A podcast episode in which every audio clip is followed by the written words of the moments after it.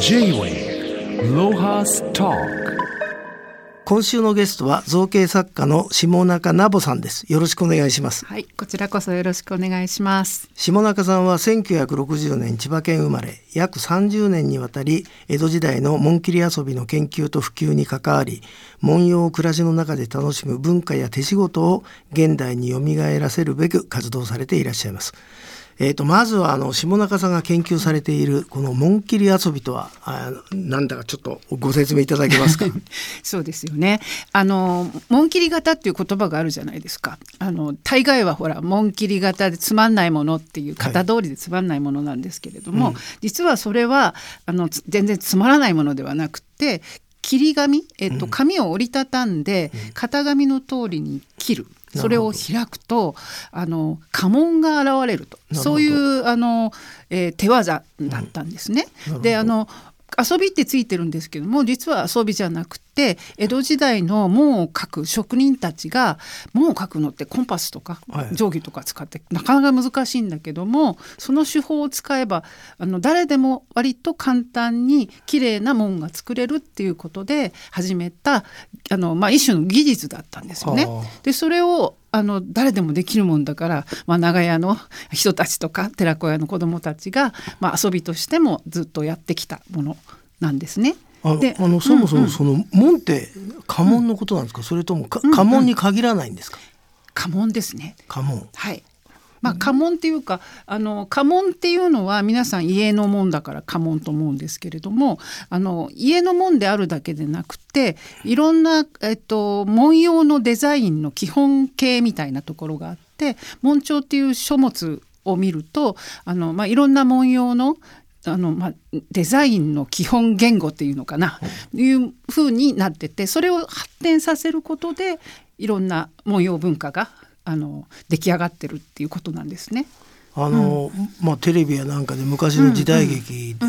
があると長屋の暮らしとかあるじゃないですか、はいはいはい。あの長屋の住人も家紋持ってたんですか、いや持ってないですよ。持ってない？や やっぱり 持ってない。ぶぶ武家なんですか？そう武家なんですぶね。ぶ武家だけが、まあ、家紋があって、それで町人が遊んでたと、えっとそそのね家紋を。江戸の後期になると、はい。あのあれなんですよ。役者とかがこう門つけるじゃないですか。そうするとそれかっこいいもんですから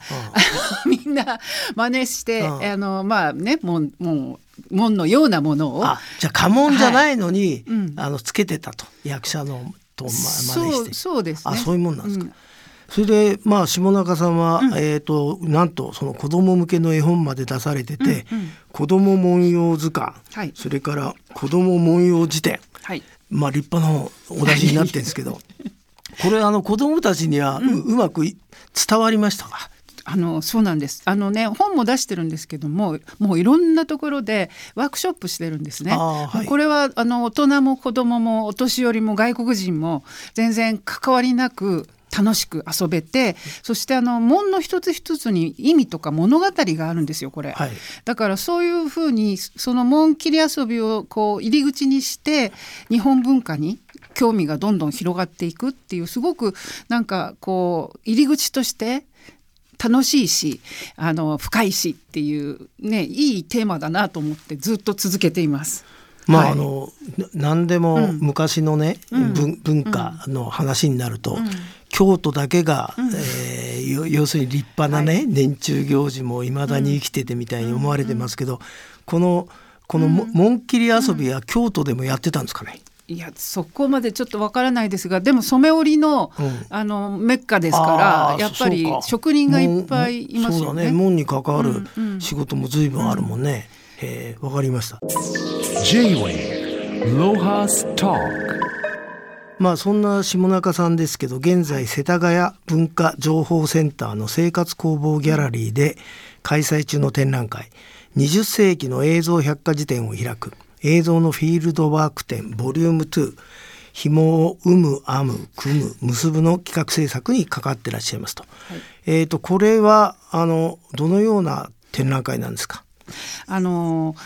まずはそのエンサイクロペディア・シネマトグラフィカというあの映像群の話から始めないといけないんですけれどはいも、教えてください。はい、あのこれは、えー、とドイツで始まった運動なんですけれども、えっと、その頃まあね第二次世界大戦が終わってすぐのドイツですよね。で、まあ、そういう時代に、えっと、失われいく暮らしの姿とがあの、まあ、生き物の暮らしぶりみたいなものを映像で記録してそれを百科事典のようにしようっていう、うん、なんか壮大な計画が、ね、体力財力がない時に偉いね。そう。だからその志たるやもちょっとすごいなと思うんですけれども、はい、あのまあなぜその時期にそういうことが起きたかっていうのは、まあ、想像も含めて言いますともう目の前でいろんなものが失われていく時代ですよね。でそういう時代に建物とか、まあ、文化財とかそういうものも失われるんだけれども暮らしの姿っていうものがもう急速になくなっていくのを目の当たりにした時代だと思う、うん、まあ今もそうですけどね。でそれということとあとその頃の、えーと、動物行動学っていうのが新しい学問として、はい、あの出てきた頃なんですね。うん、で物事をこう行動を観察して研究をするというやり方が新しかった。うん、であの動物だけじゃなくて人間もこう観察していこうっていう風潮があった。あとまあ映像記録っていうのが今はもう溢れてますけれどもあの新しい技術だったっていうことなどがあると思います。まあね普通百科事典というと文字ですもんね、それが動画になって記録されてる、うん、そうですね。文字では残せないものがあるなと思ったんだと思いますね、はい、でもこの世界中の、えー、暮らしや生き物の文化や、えー、生態を記録した映像で、まあ、百科事典を作るというプロジェクト、このエンサイクロペディア・シネマトグラフィカ、はい、まあ、通称 EC フィルム、はい、これを、えー、下永さんが知ったきっかけっていうのは何なんでしょう？えーとね、これはあの日本でもあの、えーとそのフィルムのあのワンセット全セットを輸入してあのかつてはあの16ミリフィルムでみんなが見て、はい、あの大いに触発されてた時代があったんですけれども、はい、あのご存知のようにこうフィルムを回して映像を見るっていう時代がもうなくなってしまってあの見れないまま倉庫に眠ってたんですね。はい、であのただあの、えーと、リストの、どういうものが入ってるかのリストだけがあってそれを見たらなんか面白そうなものがいっぱい並んでるんですよ。うん、でそれを見たいなということで、まあ、有志がまずは、えっと、みんなで見れば見れるかなっていうので あの、えっと、プロジェクターを回して最初は見たんですけれどもだんだんにこれはすごい宝だということでデジタル化をしてもっとこのタイムカプセルを開くようにねあのみんなで見えるようにしようよということになって活動を始めました。わかりました、うん、そうすると,、うん、えーと、この世田谷文化情報センターの生活工房ギャラリーで開催中の展覧会では、うん、ここの映像も見れるんですか？そうなんです。あの、まあ、主人公はこの映像なんです。でその映像をあの私たちこう初めのうちはまあ見て面白いみんなで、えーと、どうだろうみたいな話をしてたんですけれどもそのうちにまあ見てるうちに手がムズムズするというか あの自分たちでやってみたくなる。あの、まあ、再現できるように撮られてるフィルムなので、えっと、やってみようということでただこう見るのではなくてあの映像で行われていることを実際に自分たちでやってみたりっていうふうな新しいこう実験的なワークショップをあのするようになったんですね。あわかりました、はい、じゃあこの世田谷文化情報センターではこの貴重な映像が流れてて、それを見てじゃあ現代でご自分で、あのなんか自分でもやってみようっていうことが、この紐を生む編む組む結ぶにつながるんですね。そうなんです。あのいろんな分野にわたる映像があるんですけれども、はい、今回はその紐というものを中心テーマに据えて、はい、あの選んで、はい、あの展示しています。J-Way ロハスターあの下中さんはその2012年からその EC フィルム、その EC フィルム活用プロジェクトを立ち上げていらっしゃいますけど、うん、この活用プロジェクトの活動をちょっと教えてもらえますか？まあ上映会というのをしておりまして、はい、えっ、とどのくらいの時間なんですかその上映会は？上映会はまあ23時間でやるんですけれどえも23時間やるのすごいな。あの何本かね、うん。あのテーマごとに、うん。えー、とやるんですけれども、音のないもの、うん。まあ、モノクロだったりはい。音がないものもあるので、それを、まあ、ただみんなでシーンと見ていてもなんか面白くないので、うん。こう話をしながら対話をしながら見るようにしてるんですね。でもそれをやり始めて思ったのはあの私私たち旅行するじゃないですかそして目の前で突然何か言葉もわからないけれども人たちが何か始めるっていうのと出会うことがありますよね。まあ、そういうイメージなんかみんなでこう旅行一緒に旅行をしていてあの異文化と触れているっていうそういう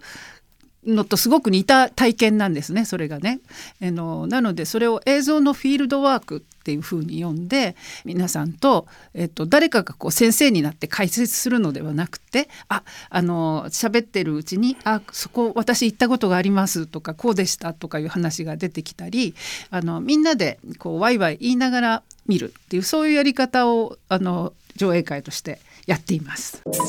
J-Wave Lohas Talk 現在世田谷文化情報センターの生活工房ギャラリーで開催中の展覧会。20世紀の映像百科事典を開く。映像のフィールドワーク展ボリューム2あのこの展示って10月までですよね、はい。かなり長いと思うんですけど、えっと、どのくらいのペースで、うん。ああれですか、えーワークショップがあるんですか？え週末だけとかじゃないんですか？やあのまあ3ヶ月のうちでえっと6回やる予定です。はい。うん。でそれぞれ普通だとさ、この講師というか、うん。えーもう下中さんが一人でやりそうなんだけどそうじゃないですか、それぞれ違うんですか？こあの講師はね、はい。あの映像です。れなるほど、うん、映像の中の人たちはい。なんですけれども、うん。まあ、ゲストとして、まあ、いろんな普段かご編みをしている人だとか、あとずっと民族写真を撮って回ってる人にその人の写真を見てもらいながら見せてもらいながらあのあ日本のと似てるよねみたいな話をねこうしながらいるとかあの、まあ、そんなことを工夫してます。あの先日はあれですよ。子どもたちとあの仮面をあの何者かに化けるというそういうワークショップもしました。はあ。それは子供は喜びそうですね、う んあの喜ぶというかね、なんか不思議なんですけれども、親子でね、来たんですが、あの最後のお母さんの感想がなんか神々しいなと思ったんですっていう感想が出て。神々しい。はい、へでそれってあのお祭りでよく子供がなんか神様になりますよね。でなんかあそういうのっていうのはこう、まあ、知識としてではなくて本当にやってみるとなんで人間はこう異物に化けるのかとかあの神様が子供の姿をしてるっていう考えのそこにある感覚があのこうスッと分かるっていうか腑に落ちるというかなんかそういうワークショップでした。あとこの、えープログラムを見ると、えー全長6メートルの足船が展示されてるってあるんですけど、はい。これはどんな由来の足船なんでしょうか？これはですねこれはぜひあの強調したいんですけれども、えー関野義治さん。あはい冒険家世界を、はい。人類の足跡を逆にたどったそうですね。冒険家ですね。はいはい。あの彼が作ったものをお借りしたんですねあ本物。本物本物の足船です。はい。であの紐を編む有無なんですけれども紐をあの植物を束ねて